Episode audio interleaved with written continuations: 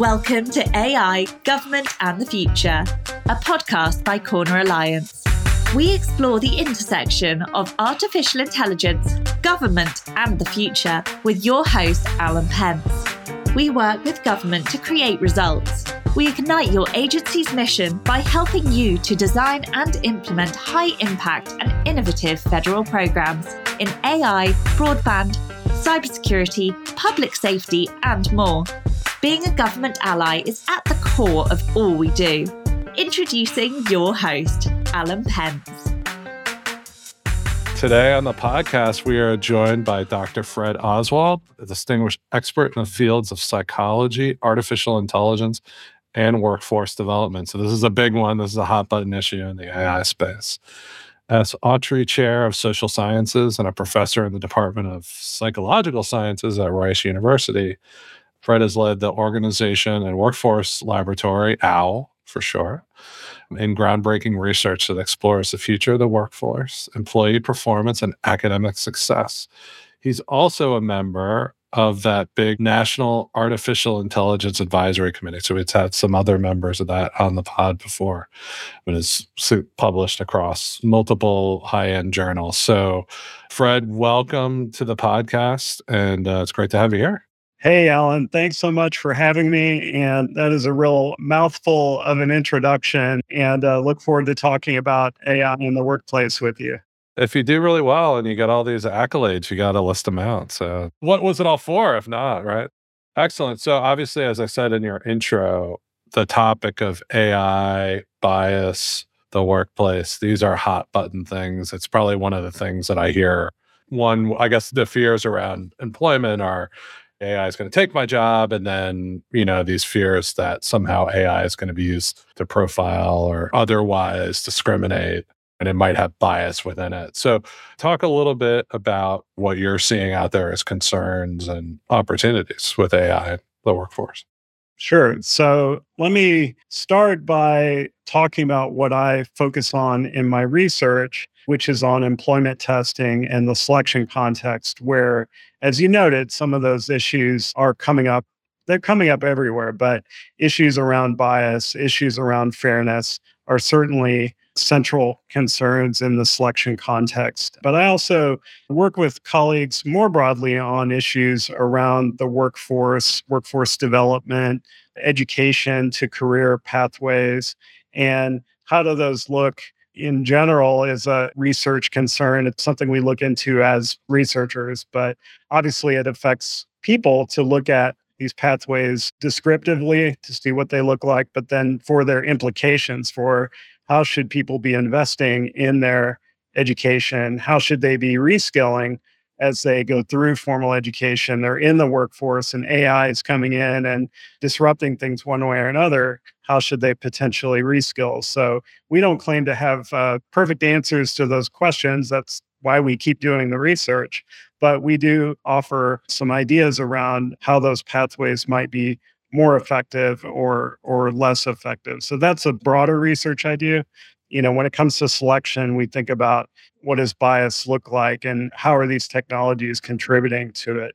Definitely. So I'm kind of curious on the part about reskilling but also sort of not not just reskilling, but AI as an aid to people improving their performance or their productivity. We've seen some early takes. I don't know if you've seen this Ethan Mollick study that he did with Boston Consulting Group and seeing that a couple of things he pointed out as I remember from the article was it was really helpful in bringing consultants who are lower performing consultants up to kind of close to parity with high performing and they measured it across a series of time, number of ideas, things like that. But it didn't seem to have a huge impact on the highest performing consultants and actually showed some degradation for them. What are you guys seeing right now with these more advanced generative models? Is that sort of what you're seeing, or is there a lot of different outcomes? What I've seen is how generative AI is being used in a variety of contexts, whether it's students at Rice University. I don't know the extent to which they're using it actually. Oh, they're using it. I suspect they are uh, in for various types of work. and at universities more generally, and in high schools more generally, and so on. So it's a tool that is at some level inevitably going to be used. And then referring to the Mollick study, how will that translate then into a performance increase or perhaps decrease? As you know, maybe expert performance degrades uh, to the extent GPT is relied upon too much because the very expertise that makes them unique and contributing is not found in the model necessarily or interferes with the expertise. It's sort of like a distraction from what they do well, right? A distraction, yeah. How do you use it? Yeah, exactly. So I'm seeing it being used by students, by uh, employees, by HR professionals. And then the question is when people are saying, well, will AI have an influence on the workforce? It already is. It's time to start collecting data now and looking at it seriously. And the Mollick study is a start. And there are some reports out there beginning to show some of the effects that are taking place. And the next GPT 8, when that comes out, maybe the experts will even benefit from that iteration. So who knows on that front? So I guess we sort of had some anecdotal stuff, but we don't really know at this point what the impacts are with any kind of precision. Right. But I think given that education is a real investment of time and money, and people invest in their careers, and naturally they want their pathways to pay off. So there really there is some great importance in forecasting both for the individuals and in the aggregate when you think about how should we be investing in education and and the workforce and i think ai just like the personal computer you know can displace jobs can change jobs and um, it can create new jobs. So all of these things will be happening simultaneously. I guess doesn't take me to say that. Uh, it's just happening. But I think people like me can take more of a systematic approach to understanding those changes. And it's a matter of types of changes that are happening, but also the amount. It's not just type, it's a supply and demand issue. You're reskilling and you feel like you fit the future of work, but those new jobs have to be available for you once you've reskilled. And that's sort of the challenge we've faced in any educational investment well prior to AI, right? I've got my degree in X engineering. Hopefully, there's a job available for me. So maybe these new discussions, or they've been around for a while, but at this point, around micro credentialing and gaining skills in a more flexible way will make increasingly more sense as technology continues to evolve and people can reskill in an adaptive way more easily. Obviously, like if you're an ML mm-hmm. engineer or something, there is plenty of demand. Like you get that degree, you know you're getting a job, right? But what I've noticed in my own company is it's very difficult to get the technology. So, say like prompt engineering, sort of like maybe one of these micro skills that you might teach somebody. It's not advanced computer science. It's very difficult to kind of get a use case get it implemented and then not have it change, you know, and then like all of a sudden 18 other tools come out and like what we were trying to do has been OBE'd by some other thing. And it's like, it's really bewildering unless you're self motivated. It's really hard to put together a training program for a company that can actually get people doing stuff on the edge because I mean, I do it because I'm really interested. So I'm like, oh, I heard about Perplexity AI. So now I'm going to go do it. But like, it's really difficult to institutionalize that in a company where you're asking people to kind of stay up with something that changes every month or every week for a while. Exactly. I think you're pointing to an important phenomenon, which is that if you use the analogy of painting a fast moving train, well, some parts of the train are moving fast people that are really on the forefront trying out new things that they have maybe the luxury of time and also the benefit of talent to come together and, and look into these these issues and contribute to the innovations not only learn but contribute further themselves because they're the leading in terms of their use and maybe they have technical knowledge like you have as well.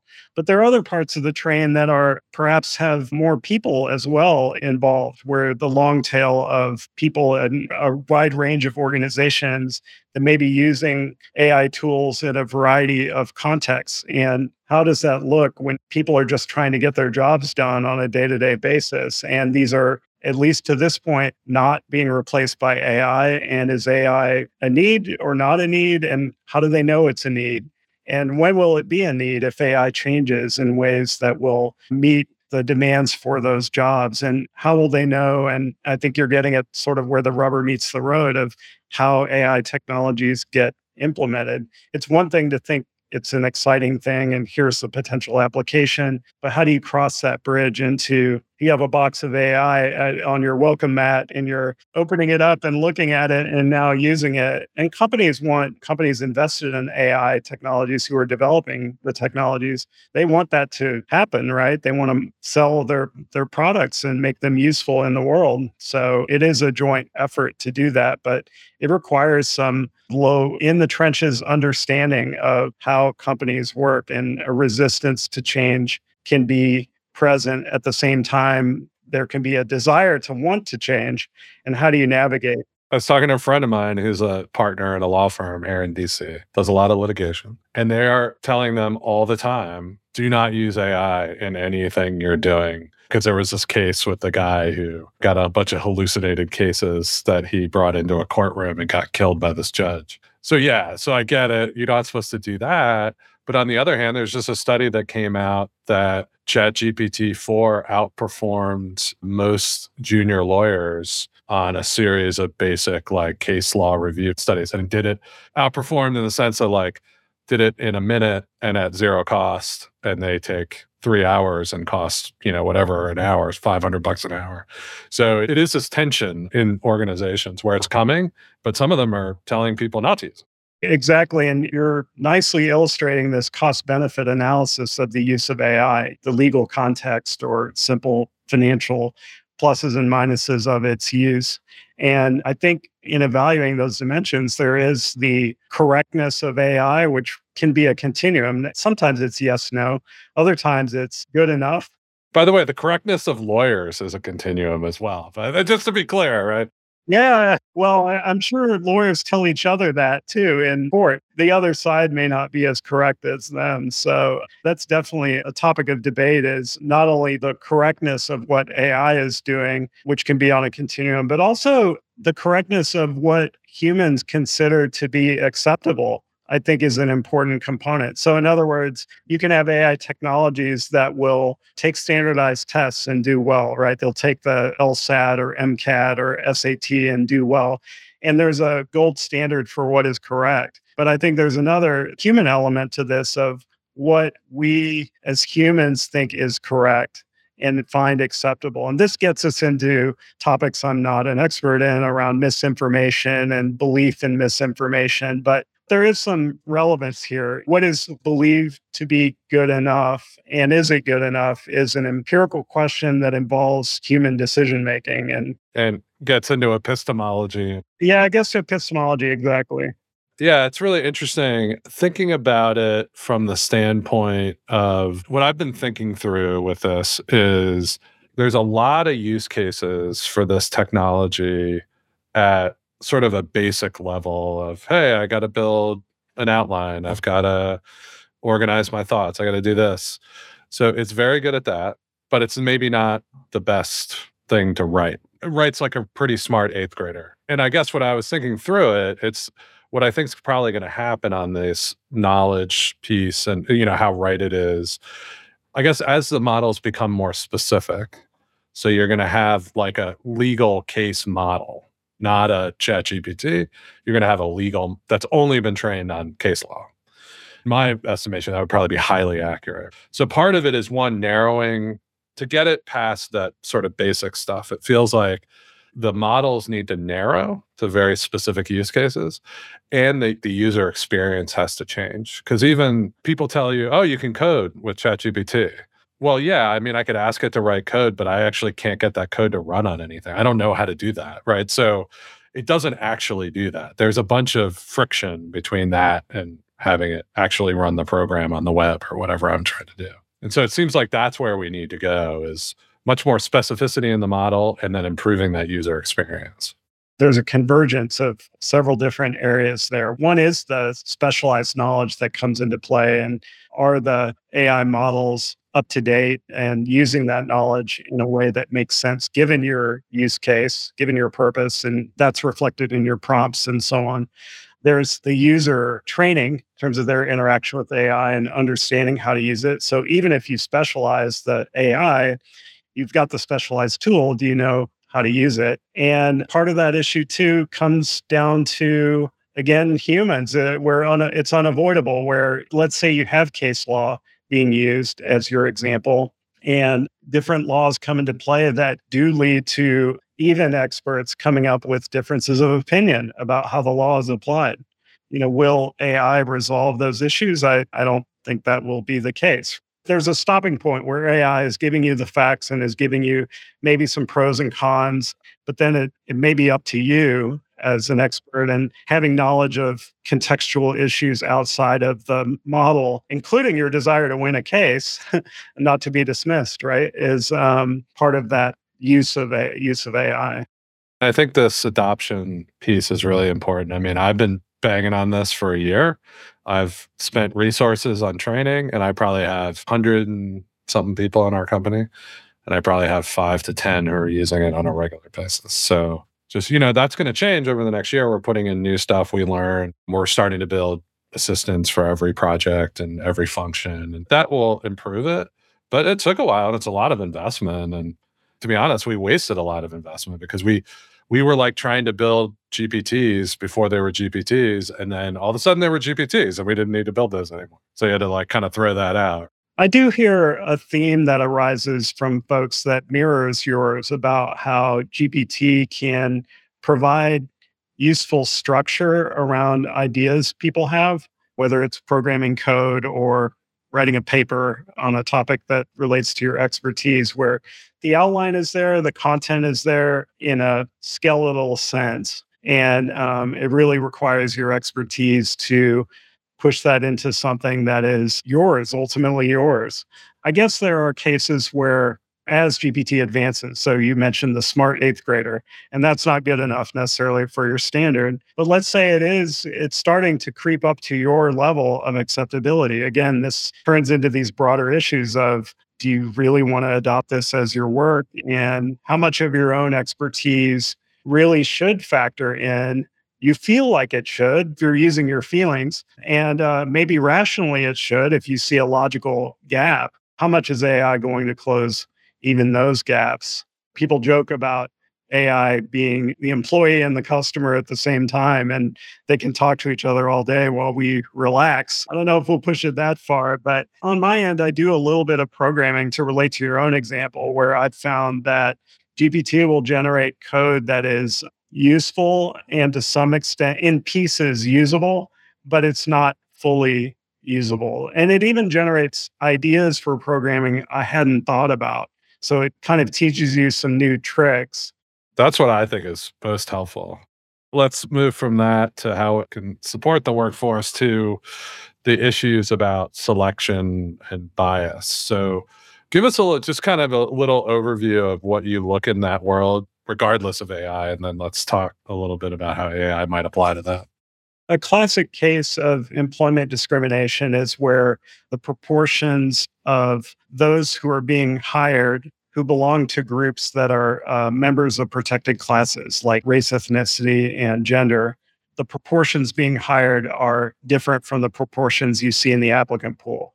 So if you hired 30% of the women who applied and 50% of the men who applied. That would be a discrepancy that would violate the four fifths rule, which says that those rates should be within 80% of each other. And so that would trigger an investigation, potentially a prima facie case for employment discrimination. So it doesn't mean the employer did discriminate. It just means that based on this evidence, you might want to look into it. And so this is kind of a, a standard model for Title VII violations and where the EEOC would get involved and raise the issue. And then in the case where these statistical conclusions, you then follow up and say, well, were the measures used business relevant? Do they measure job relevant skills? Do they predict outcomes of interest? basically seeing is there any evidence for a material biasing factors within your selection system. It's part of the bigger picture of investigating what the cause is. So naturally, employers don't want to use measures that would result in these outcomes that would trigger investigations. What measures seem to be useful and usable? Well, you know, we want to measure skills relevant to the job. So, uh, whatever job is being hired for, it sure helps to have a um, a job analysis, and that that's an umbrella term for a variety of things you can do to see what the job relevant skills we call them KSAOs, knowledge, skills, ability, and other factors. What are those characteristics of workers that are needed for the job, but not just needed for the job, needed at the point of selection versus training or what skills you're going to pick up on the job? And not only skills that are relevant for selection, but then given those skills, you can't test everything. So what are what are, what are the subset skills you want to choose? So given that, you can see how this is a complicated problem because how do you know it's needed for selection and maybe i can train for it or maybe i do want to select for it to avoid training costs uh, but what if it has adverse impact implications that's part of the mix here so with ai coming into the play here the same concerns are being raised but they've gotten a lot more attention these days for sure because they are AI related, because decisions can be made on such a large scale so quickly using algorithms that are relatively opaque, using data that might be less transparent than taking, you know, we all have taken uh, personality tests or knowledge tests where what is being measured seems more apparent, perhaps data that are less apparent, like if you took a gamified assessment or if some aspects of a video interview were scored around your vocal tone, which is not job relevant, arguably, in most cases, it's less apparent there what is being measured that's job relevant or what's being, how the algorithm is scoring if it's a machine learning model. Not all machine learning models are opaque, but some of them certainly are. It's interesting to me because I've sort of had this theory for a long time that what if AI tells us all the right answers, but we don't want to know what the answers are? We don't like the answers. so we we just ignore them. It kind of feels like we probably will do that quite a bit. So it strikes me like it's kind of inevitable that if you have an AI that's generative and learns from data you give it, it's pretty difficult to unpack exactly what it learned and how. Isn't that true? So like as it goes, it'll start selecting people and it's going to be almost impossible to say why it selected one person over another beyond some certain basic stuff. That is a definite concern. And this is where I begin sounding like an old man because my pushback to that concern is to say, why don't we look at traditional measure development and why we have gone in that direction in the past? Why do we give items that reflect some personality dimension like conscientiousness? Why do we do that? We do that because we have looked at the job, we see that conscientiousness is relevant. We've looked at data to show there's a correlation between conscientiousness and performance. And based on that information, we've decided that we will go straight to the signal of conscientiousness and ask items related to it, try and see if we can figure out differences between job applicants you've taken these tests, they're self report. They're not perfect. You can lie on them. They're not without their own problems.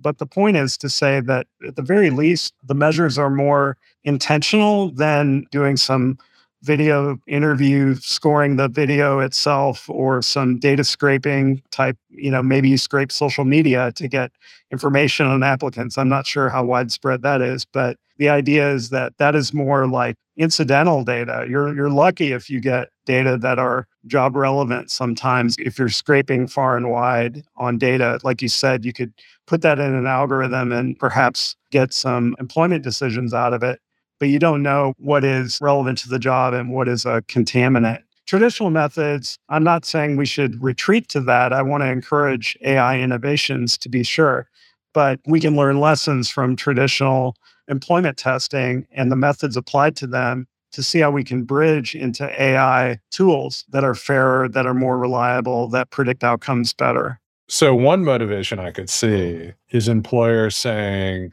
I built the AI, it went out and figured out who was good, and then it helps me hire better people. So I like that because I get better people. And I'm not subject to anybody's ability to trace why.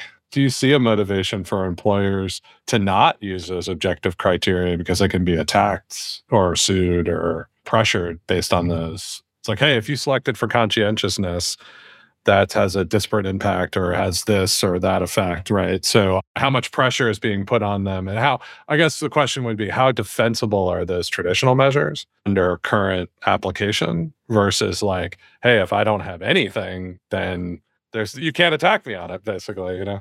I'm not sure how much of a defense that is, right? There are some approaches that way, right? To say that we have a complex uh, selection process, it's multi stage. We look at applicants in a holistic manner and we can't pinpoint exactly what we're looking at. I think that's subject to scrutiny as much as or more than, particularly if the outcomes have bias, right? Well, what did you do in your human interviews and um, you know when you read people's uh, resumes how did you reach these outcomes?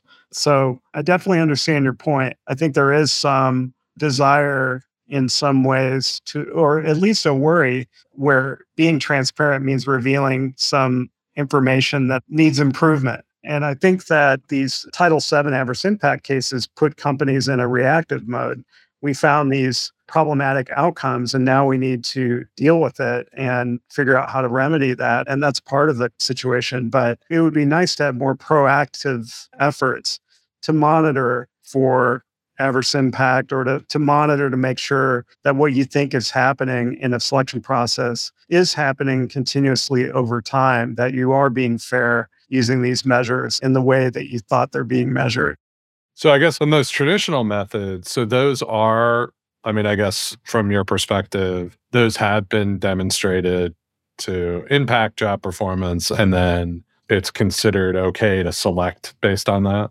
even if it has a, a different adverse impact, or is that not the case? As I mentioned, these measures are are certainly not perfect, but they are well developed measures.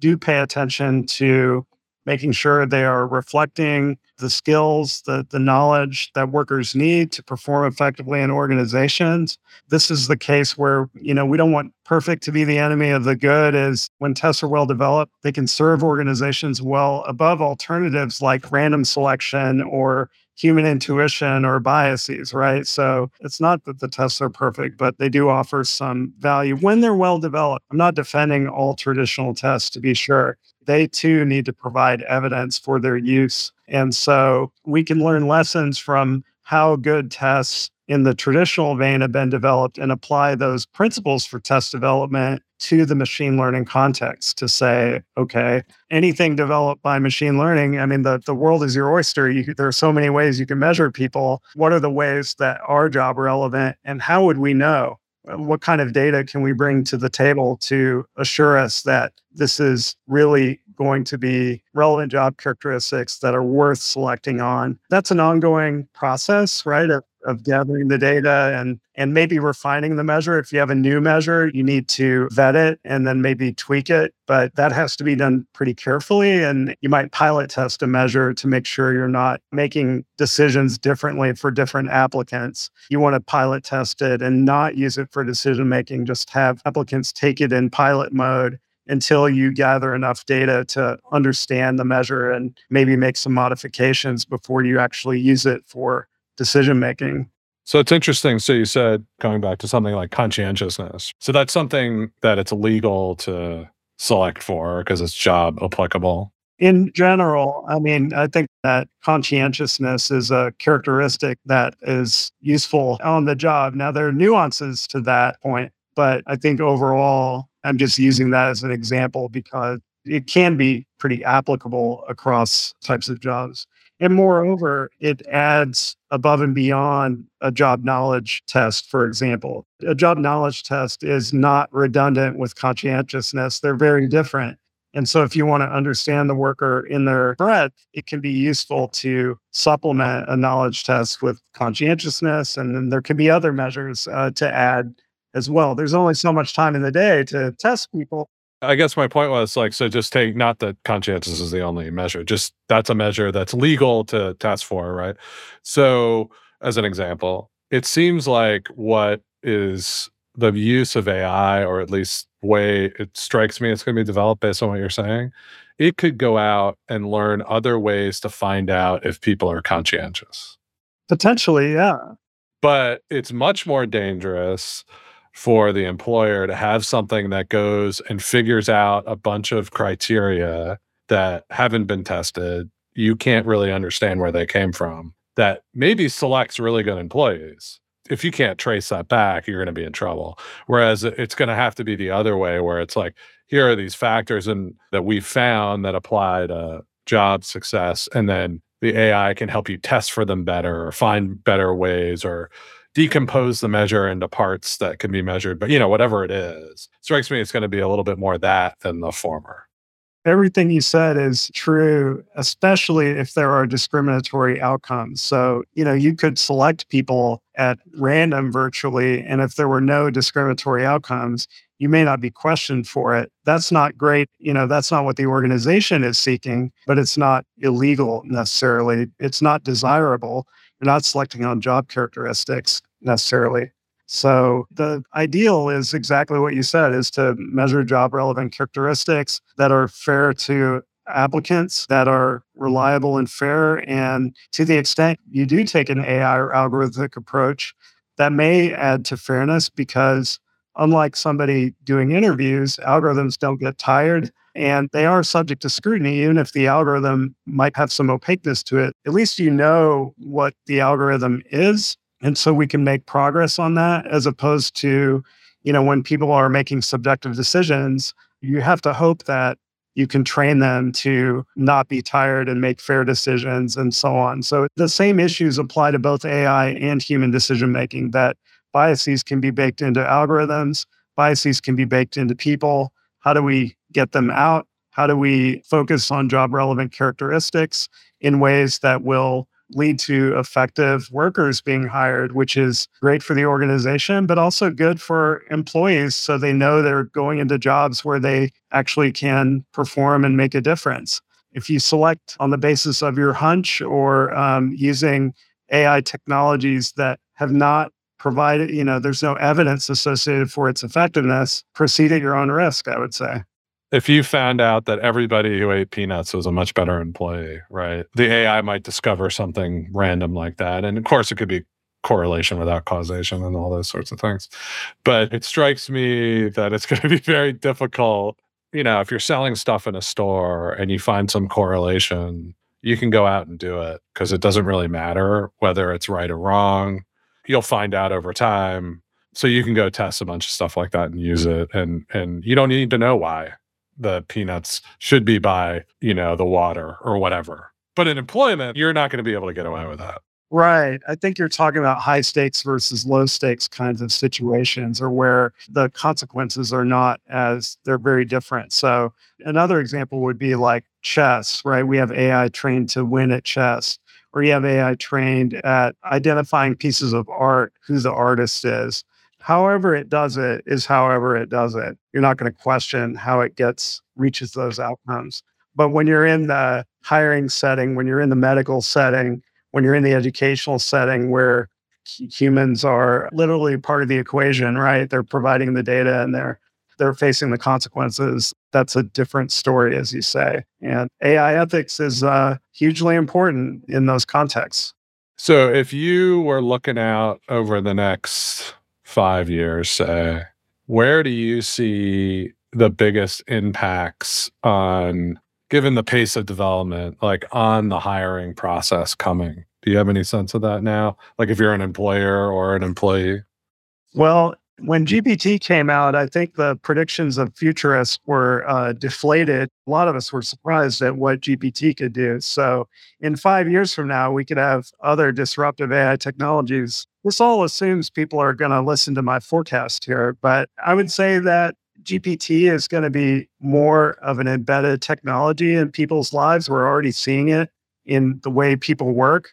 And so, um, when it comes to hiring, I think the the skills that are being asked for will inevitably require people being able to use these new technologies. And maybe GPT will be so seamless in these technologies, just like we don't think about the transistors in our radio, that to some extent it could be taken for granted. But to another extent, it could be the way talent is defined is by being able to use these advanced technologies. I guess what I'm saying is it doesn't mean you have to use GPT in the same way that we're using it now with prompts and so on. It could be the way we use GPT when things advance, as you say, like in five years, where GPT is more embedded in these technologies. Are you going to be able to use it better as an employee when you're being considered for a job as an applicant? I think that we'll see more integration from the recruitment side to selection to training. And I think those integrations will be interesting. I mean, it makes for good business practice to sell integrated tools, but it's also the case that the reason why it's appealing is that it provides greater functionality on the part of the employee and the and the business to figure out how to go through those stages of employment processes without being clunky where one feeds into the other for better or for worse but being able to understand the relationships within those systems and how humans interact in those systems and not just treat it as a sterile technology problem, but as a socio-technical problem. I think we'll be looking at those in very different ways in the coming years as these technologies mature. One of my hopes of predictions hopes is that the AI can get past credentialism and LinkedIn and find talent. So if you really can get down to dissecting what makes up job performance better, like at least in coming in the door, makes people have better potential for XYZ job, then you can go find and, and you're able to go find more data points out there. Maybe it's what people's doing. I mean, I'm sure Google's already hiring people because of what they did on GitHub or something. But think about that at scale where you could find people all over the world because they demonstrate these characteristics through their use of social networks or other things that we don't even think about right now. And your AI is constantly scraping the world for all that talent and helping you get the talent that's exactly aligned with the job skills that you need in a much more efficient way. It would be my hope. I think the the theme you're bringing out here is that life is a test, and AI may be able to understand that a little better and help us all along the way. Yeah, since I told my daughter going to college, everything in life is one ladder after the other, right? And you just got to figure out which ones you want to climb and which ones you don't. Well, that's great. Well, Fred, thank you for taking time to talk with us today. It's been great. Thanks for having me. This was really interesting. I know my gears are turning based on our conversation. I hope people listening are thinking as well on these important topics. Thanks. We'll talk to you soon, Fred. Thanks so much. AI, Government and the Future is brought to you by Corner Alliance. To find out more about Corner Alliance and how we work with government to create results, visit our website at corneralliance.com. And then make sure to search for AI Government Future in Apple Podcasts, Spotify, and Google Podcasts, or anywhere else podcasts are found. And click subscribe so you don't miss any future episodes. On behalf of the team here at Corner Alliance, thanks for listening.